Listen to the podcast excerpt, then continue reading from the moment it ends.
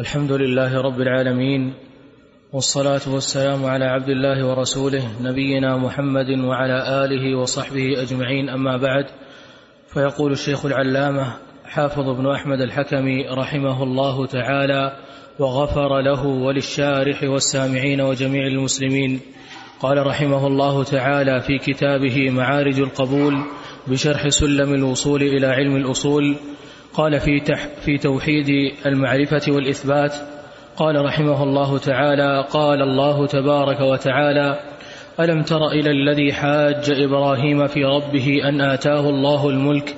إذ قال إبراهيم ربي الذي يحيي ويميت. قال أنا أحيي وأميت. قال إبراهيم فإن الله يأتي بالشمس من المشرق فأت بها من المغرب فبهت الذي كفر والله لا يهدي القوم الظالمين.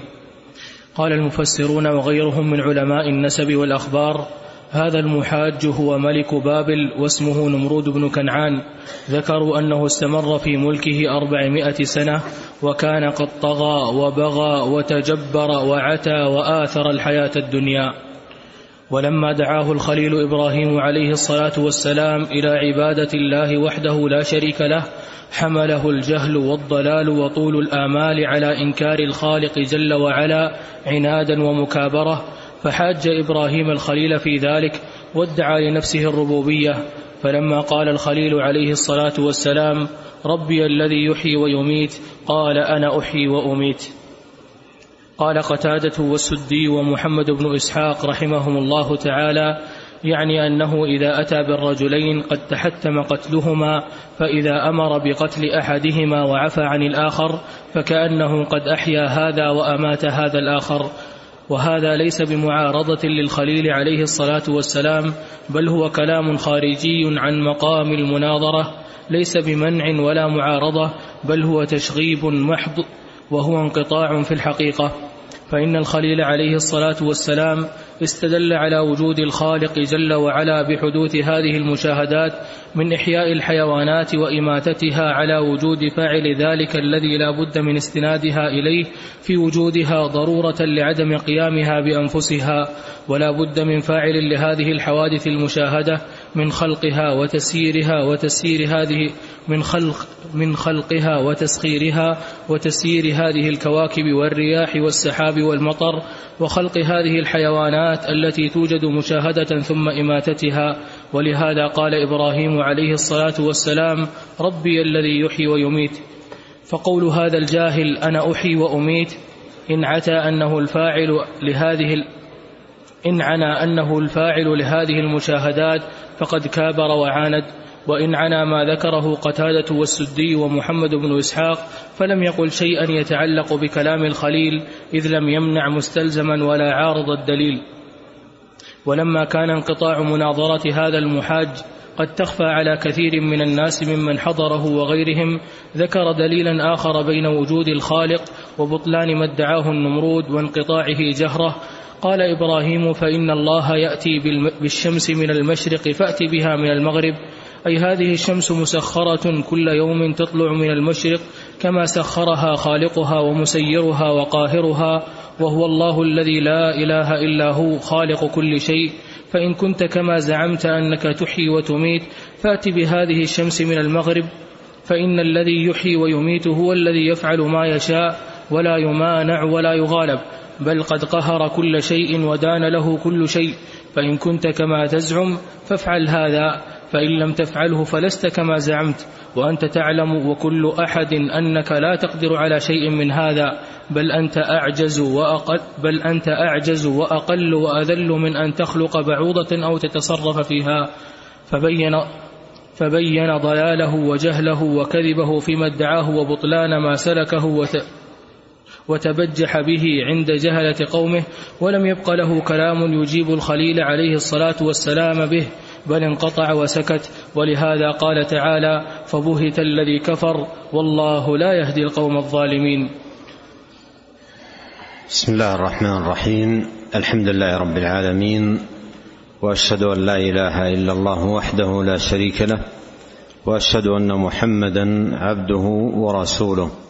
صلى الله وسلم عليه وعلى آله وأصحابه أجمعين.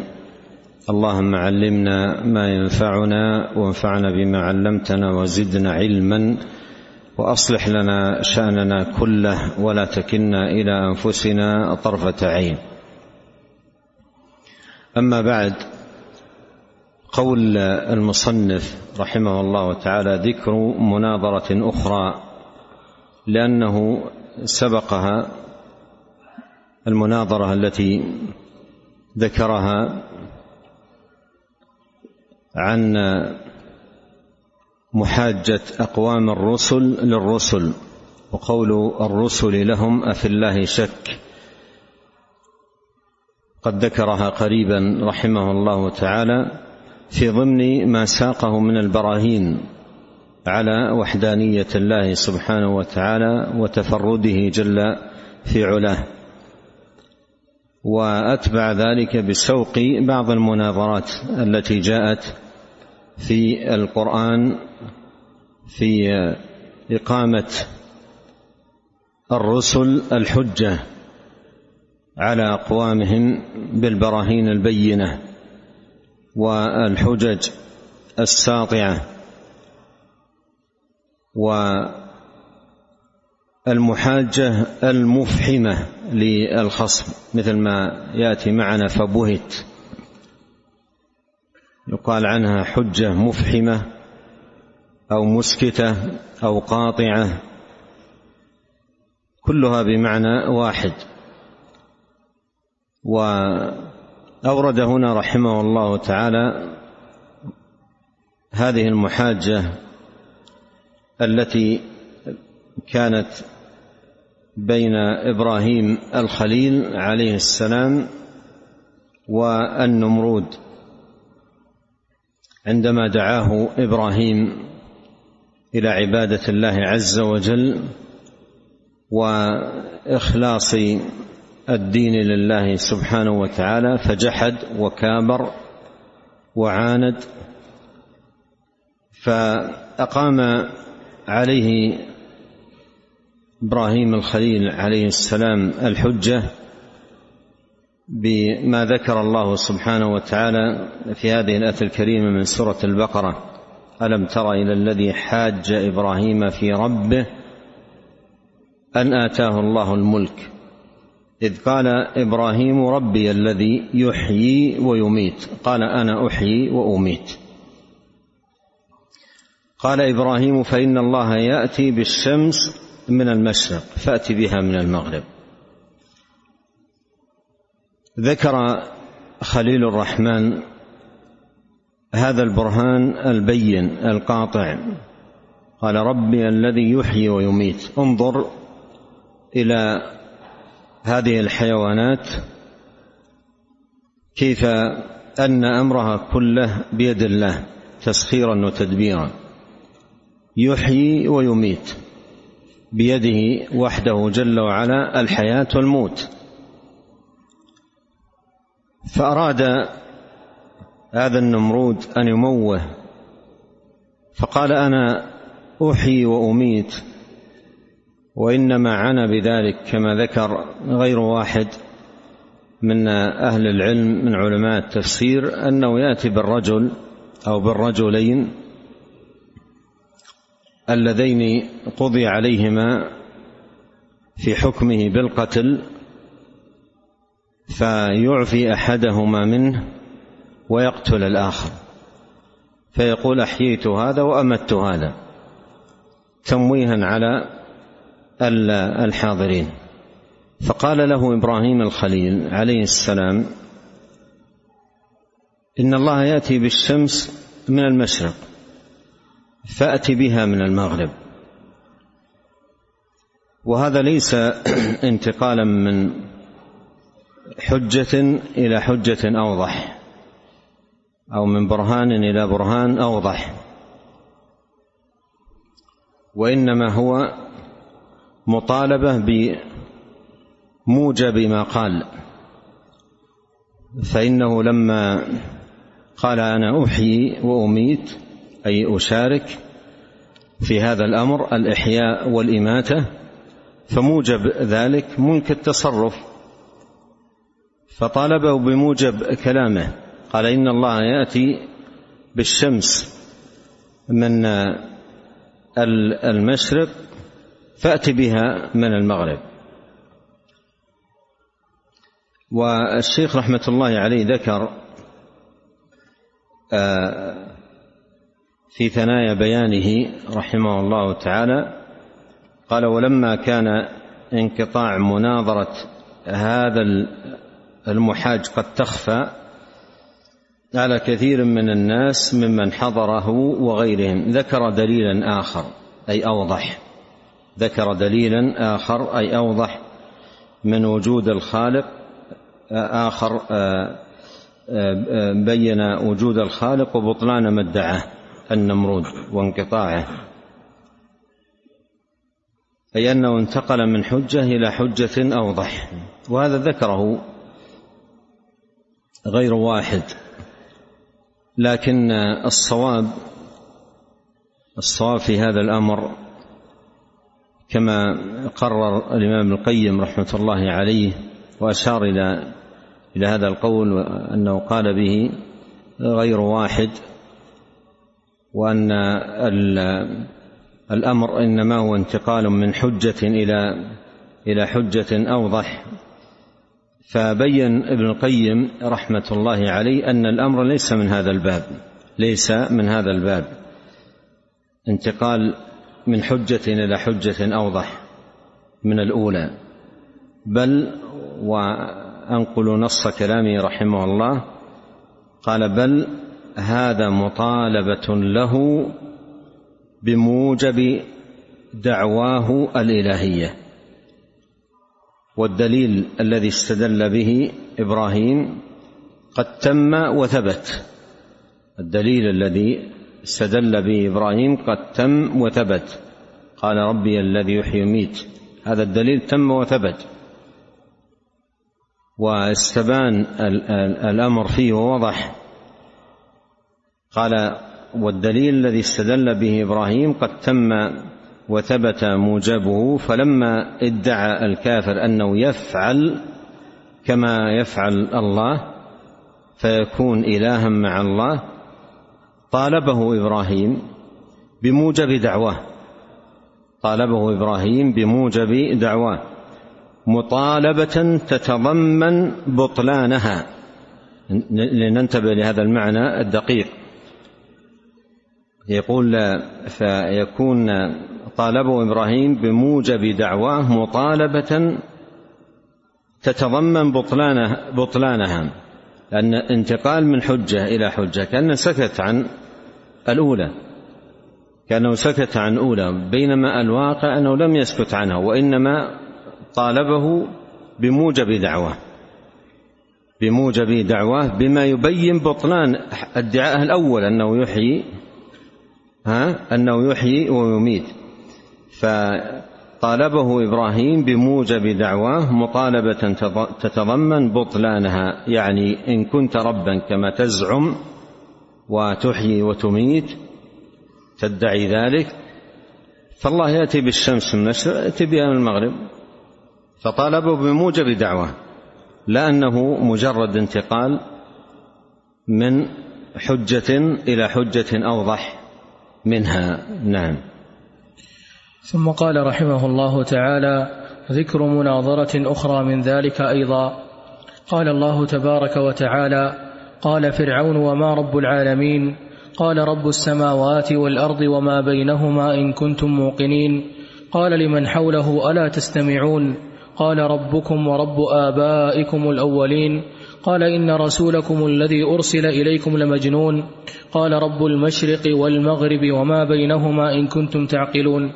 قال رحمه الله يذكر تعالى ما كان بين فرع ما كان ما كان بين موسى وفرعون من من المقاولة والمحاجة والمناظرة وما أقامه الكليم على فرعون اللئيم من الحجة العقلية المعنوية ثم الحسية. وذلك أن فرعون قبحه الله أظهر جحد الخالق تبارك وتعالى وزعم أنه الإله فحشر فنادى فقال أنا ربكم الأعلى؟ وقال يا أيها الملأ ما علمت لكم من إله غيري؟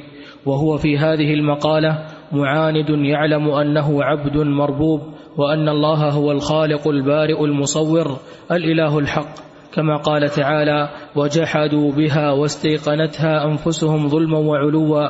فانظر كيف كان عاقبة المفسدين. ولهذا قال لموسى عليه عليه السلام على سبيل الإنكار لرسالته وإظهار أنه ما ثم رب أرسله وما رب العالمين لأنهما قالا له إنا رسول رب العالمين فكأنه يقول لهما ومن رب العالمين الذي تزعمان أنه أرسلكما وابتعثكما. فأجابه موسى قائلا رب السماوات والأرض وما بينهما أي خالق جميع ذلك ومالكه والمتصرف فيه وإلهه لا شريك له هو الله الذي خلق الأشياء كلها العالم, العالم العلوي وما فيه من الكواكب النيرات الثوابت والسيارات والعالم السفلي وما فيه من بحار وأنهار وقفار وجبال وأشجار وحيوانات ونبات وثمار. وما بين ذلك من الهواء والطير والسحاب المسخر والرياح والمطر وما يحتوي عليه الجو وغير ذلك من المخلوقات التي يعلم كل موقن أنها لم تحدث بأنفسها ولا بد لها من موجد ومحدث وخالق وهو الله الذي لا إله إلا هو رب العالمين. الجميع مذللون مسخرون وعبيد له خاضعون ذليلون. إن كنتم موقنين أي إن كنت أي إن كنت أي إن كنت لكم أي أي إن كانت لكم قلوب موقنة وأبصار نافذة. قال أي فرعون لمن حوله من أمرائه ومرازب ومرازبته وكبرائه ورؤساء دولته على سبيل التهكم والتنقص والاستهزاء والتكذيب لموسى عليه الصلاة والسلام فيما قاله ألا تستمعون؟ أي ألا تعجبون من هذا في زعمه أن لكم إلها غيري فقال لهم موسى ربكم ورب آبائكم الأولين. ألا تستمعون؟ أي سمع تعجب من هذا الكلام العجيب الغريب بزعمه. نعم. فقال لهم موسى ربكم ورب آبائكم الأولين. أي هو الذي خلقكم والذين من قبلكم من الآباء والأجداد والقرون السالفة في الآباء. فإن كل واحد يعلم أنه لم يخلق نفسه ولا أبوه ولا أمه ولم يحدث من غير محدث وإنما أوجده وخلقه رب العالمين. وهذان المقامان هما المذكوران في قوله تعالى سنريهم آياتنا في الآفاق وفي أنفسهم حتى يتبين لهم أنه الحق ومع هذا كله لم يستذق فرعون من رقدته ولا نزع عن ضلالته. أعد القراءة فإن كل قال رحمه الله فإن كل واحد يعلم أنه لم يخلق نفسه ولا أبوه ولا أمه ولم نعم ولا أمه نعم. ولم يحدث من ولا ولم يحدث من غير محدث وإنما أوجده وخلقه رب العالمين وهذان المقامان هما المذكوران في قوله تعالى سنريهم آياتنا في الآفاق وفي أنفسهم حتى يتبين لهم أنه الحق ومع هذا كله لم يستذق فرعون من رقدته ولا نزع عن ضلالته بل استمر على طغيانه وعناده وكفرانه. قال إن رسولكم الذي أرسل إليكم لم يخلق نفسه لم يخلق نفسه. قال ولا أبوه ولا أمه. هذا فاعل مفعول مقدر أي ولم يخلقه أبوه ولا أمه. نعم.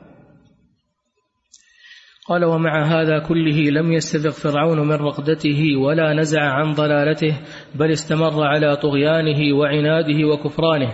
قال إن رسولكم الذي أرسل إليكم لمجنون أي ليس له عقل في دعواه أن ثم ربا غيري.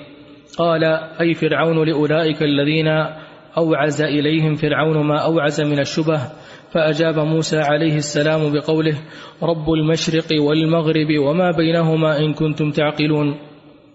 أي هو الذي جعل المشرق مشرقا تطلع منه الكواكب والمغرب مغربا تغرب فيه الكواكب ثوابتها وسياراتها مع هذا النظام الذي سخرها فيه وقدرها وهو الله لا إله إلا هو خالق الظلام والضياء ورب الأرض والسماء رب الأولين والآخرين خالق الشمس والقمر والكواكب السائرة والثوابت الحائرة, والثوابت الحائرة.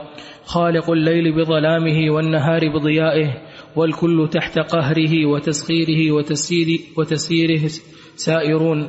وكل في فلك يسبحون. يتعاقبون في سائر الأوقات ويدورون. فهو تعالى الخالق المالك المتصرف في خلقه بما يشاء.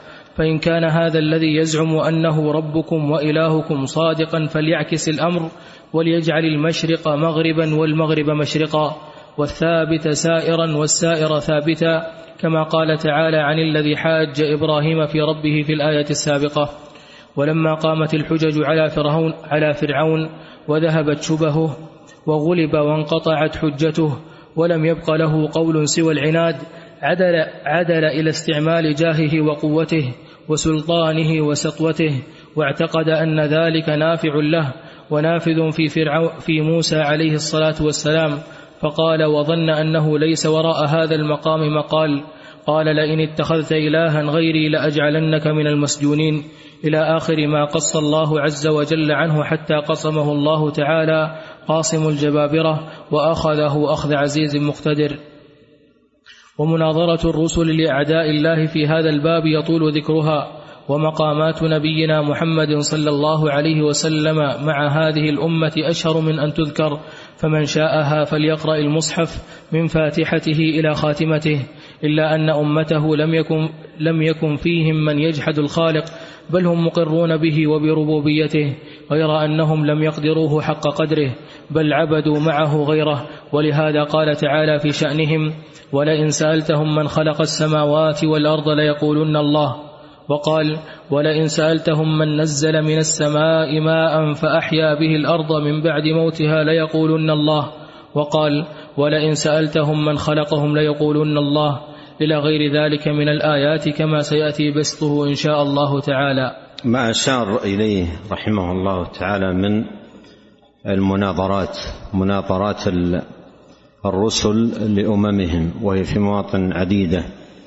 في كتاب الله عز وجل هي من أعظم ما يكون في باب إقامة البرهان والحجة على وجوب توحيد الله وإخلاص الدين له سبحانه وتعالى وقطع شبه أهل الضلال. والشبه التي عليها أهل الضلال على مر التاريخ مكروره. كما ذكر الله سبحانه وتعالى تشابهت قلوبهم. فالشبه التي ألقاها الأولون يستعيدها الآخرون ويستجرونها احتجاجا بها. ولهذا من أنفع ما يكون في هذا الباب النظر في المناظرات التي ساقها الله سبحانه وتعالى والتأمل في البراهين البينة التي أقام بها الرسل الحجة على أممهم من المكابرين والمعاندين والمجادلين بالباطل. ولهذا فإن من أنفع ما يكون لطالب العلم والداعي إلى الله سبحانه وتعالى أن يكون على إلمام حسن بهذه المناظرات حتى تشحذ همته وينتفع بها. من حيث آه، الحجة نفسها ومن حيث الأسلوب في بيانها والطريقة التي تكون بها إقامة الحجة على الخصم. وأنبياء الله ورسله عليهم صلوات الله وسلامه كما لا يخفى هم أقوى عباد الله حجة وبرهانا. بما أيدهم الله سبحانه وتعالى به ووفقهم إليه وأنزله عليهم من وحيه المبين ولهذا واجب الدعاة إلى الله سبحانه وتعالى أن ينهلوا من هذا المعين المبارك. وفي القرآن تنوعت براهين التوحيد ودلائله أنواعا كثيرة من هذه الأنواع المناظرات التي ساقها الله سبحانه وتعالى في القرآن إقامة إقامة للحجة على المبطل والمخاصم. نعم. قال رحمه الله ذكر ما نقل عن الأئمة وعن غيرهم في هذا الباب. عن الإمام مالك رحمه الله تعالى أن الرشيد سأله عن ذلك فاستدل له باختلاف اللغات والأصوات والنغمات. وعن أبي حنيفة رحمه الله تعالى أن بعض الزنادقة سألوه عن وجود الباري تعالى فقال لهم دعوني فإني مفكر في أمر قد أخبرت عنه ذكروا لي أن سفينة في البحر موقرة فيها أنواع من المتاجر وليس بها أحد يحرسها ولا يسوقها وهي مع ذلك تذهب وتجيء وتسير بنفسها وتخترق الأمواج العظام حتى تخلص منها وتسير حيث شاءت بنفسها من غير أن يسوقها أحد. فقالوا هذا شيء لا يقوله عاقل.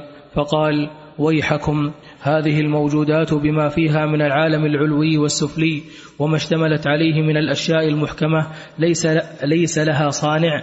فبهت القوم ورجعوا إلى الحق وأسلموا على يديه.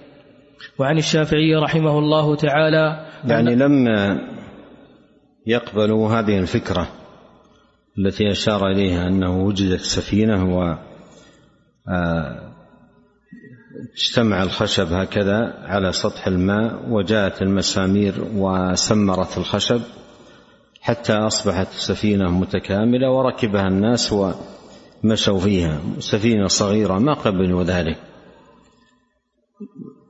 لأن من المتقرر أن الصنعة لا بد لها من صانع ووجود الصنعة دليل على وجود الصانع. فما قبلوا ذلك لتقرر هذا الأمر.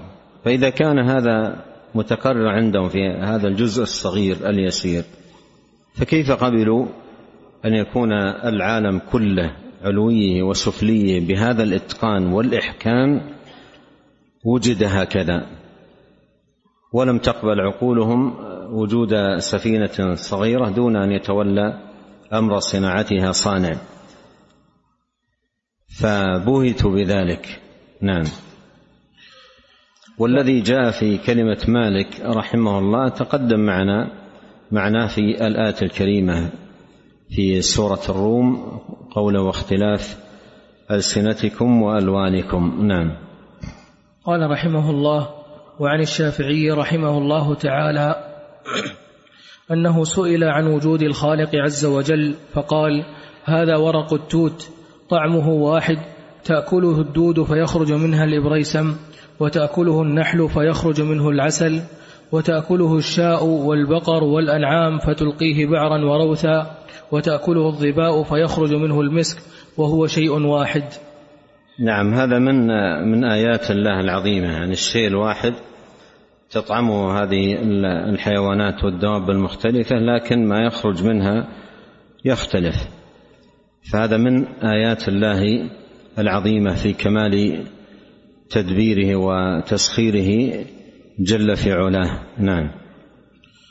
وعن الإمام أحمد بن حنبل رحمه الله أنه سئل عن ذلك فقال ها هنا حصن حصين أملس ليس له باب ولا منفذ ظاهر كالفضة البيضاء وباطنه كالذهب, كالذهب الإبريز فبين هو كذلك إذ انصدع جداره فخرج منه حيوان سميع بصير ذو شكل حسن وصوت مليح انتهى. يعني بذلك البيضة إذا خرج منها الديك. نعم هذه الأخبار الأربعة عن الأئمة الأربعة مالك وأبي حنيفة والشافعي وأحمد آه، رحمه الله تعالى من حيث المعنى واضحة لكن من حيث الثبوت عن عن الأئمة الله تعالى يعلم و أظن أظن والله أعلم المصنف رحمه الله تعالى نقلها عن تفسير ابن كثير في سورة البقرة في قوله تعالى يا أيها الناس اعبدوا ربكم الذي خلقكم والذين من قبلكم لعلكم تتقون. وهي موجودة في بعض النسخ لابن كثير. في بعض النسخ لابن كثير ومن حقق آه، التفسير من حقق آه، التفسير في على نسخ معتمدة طبعه بدون هذه الأخبار بدون هذه الأخبار. فالله أعلم هل هي يعني مزيدة من بعض النساخ أو نحو ذلك الله تعالى أعلم. لكن من حيث المعنى المعنى فيها كلها واضح ومستقيم وإنما الكلام هل هي ثابتة عمن نسبت إليه من هؤلاء الأئمة؟ الله أعلم. نعم.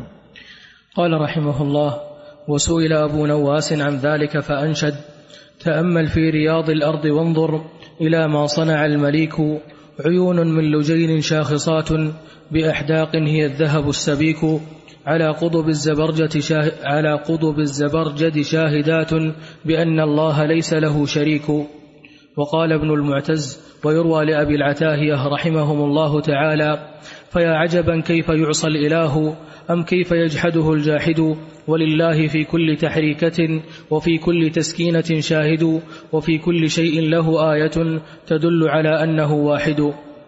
وسئل بعض الأعراب عن هذا وما الدليل على وجود الرب تعالى فقال يا سبحان الله إن البعر ليدل, ليدل على البعير وإن أثر الأقدام ليدل على المسير فسماء ذات أبراج وأرض ذات فجاج وبحار ذات أمواج ألا يدل ذلك على وجود اللطيف الخبير؟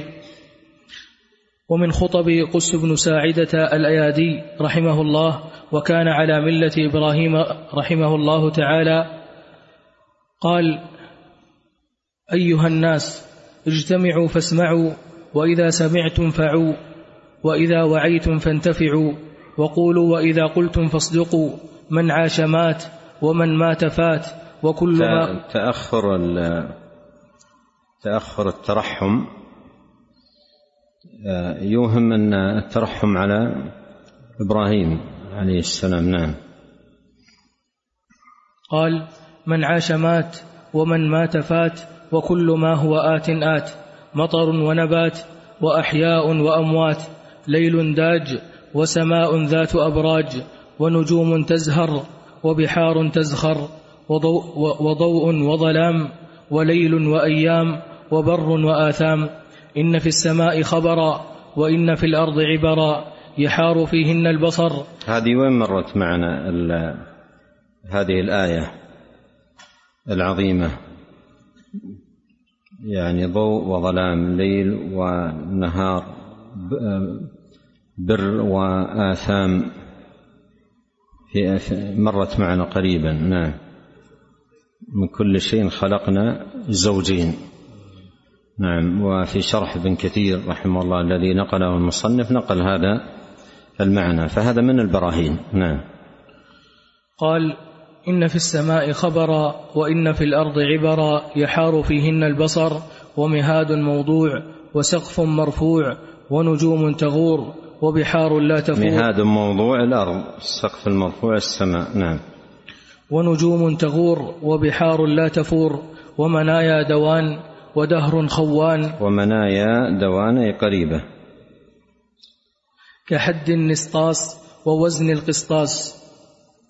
أقسم قس قسما لا كاذبا فيه ولا آثما. لئن كان في هذا الأمر رضا ليكونن سخط. ثم قال أيها الناس إن لله دينا هو أحب إليه من دينكم هذا الذي أنتم عليه وهذا زمانه وأوانه. ثم قال ما لي أرى الناس يذهبون فلا يرجعون. أرضوا بالمقام فأقاموا أم تركوا فناموا؟ وفي بعض ألفاظها قال شرق وغرب ويتم وحزب وسلم وحرب ويابس ورطب وأجاج وعذب وشموس وأقمار ورياح وأمطار وليل ونهار وإناث وذكور وبحار وبحور وبرار وبحور وحب ونبات وآباء وأمهات وجمع وأشتات وآيات في إثرها آيات ونور وظلام ويسر وإعدام ورب وأصنام. لقد ضل الأنام نشو مولود. سبحان الله كان يقول مع هذه الآيات البينة على التفرد تفرد الرب سبحانه وتعالى مع ذلك رب وأصنام. مع هذه الآيات البينة عدد جملة منها هي براهين. على الوحدانية والتفرد ومع يقول كان يقول مع هذه البراهين البينات مع ذلك رب أصنام. ولهذا أتبعه بقوله لقد ضل الأنام كيف يكون مع هذه البراهين البينة الواضحة على التفرد؟ أن يجعل رب واصنام نعم. يعني لقد هذا منتهى الضلال. لقد ضل الأنام. نعم. لقد ضل الأنام نشو مولود ووأد مفقود وتربية محسود وفقير وغني ومحسن ومسيء تبا لأرباب الغفلة. ليصلحن العامل عمله وليفقدن الآمل أمله. كلا بل هو إله واحد ليس بمولود ولا والد أعاد وأبدى وأمات وأحيا وخلق الذكر والأنثى رب الآخرة والأولى. أما بعد فيا معشر إياد أين ثمود وعاد؟ أين ثمود وعاد؟ وأين الآباء والأجداد؟ وأين العليل والعواد؟ كل له معاد. يقسم قس برب العباد وساطح المهاد. لتحشرن على الانفراد في يوم التناد. وإذا نفخ في الصور ونقر في الناقور ووعظ الواعظ وانتبذ القانط وأبصر اللاحظ. فويل لمن, صد فويل لمن صدف عن الحق الأشهر والنور الأزهر. والعرض الأكبر في يوم الفصل وميزان العدل إذا حكم القدير وشهد النذير وبعد النصير وظهر, التقصير فريق في الجنة وفريق في السعير. كان آه، من القلة القليلة الباقية على دين إبراهيم الخليل عليه السلام لم يلحقه ما لحق الخلق من تغير الفطر ومسخها. وقد قال عليه الصلاة والسلام إن الله نظر إلى أهل الأرض فمقتهم عربهم وعجمهم إلا بقايا من أهل الكتاب. فكان رحمه الله من من هؤلاء البقايا على التوحيد توحيد الله عز وجل ومحاربة الشرك ونبذه وله أقاويل كثيرة في إبطال الشرك وإقامة الحجة على المشركين وهو باق على دين إبراهيم الخليل عليه السلام. لم يلحقه ما لحق غيره من تلوث الفطر ومسخها والتحول إلى عبادة الأوثان والأصنام.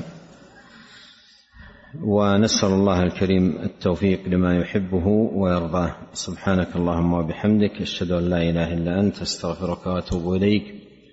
اللهم صل وسلم على عبدك ورسولك نبينا محمد وعلى آله وصحبه أجمعين.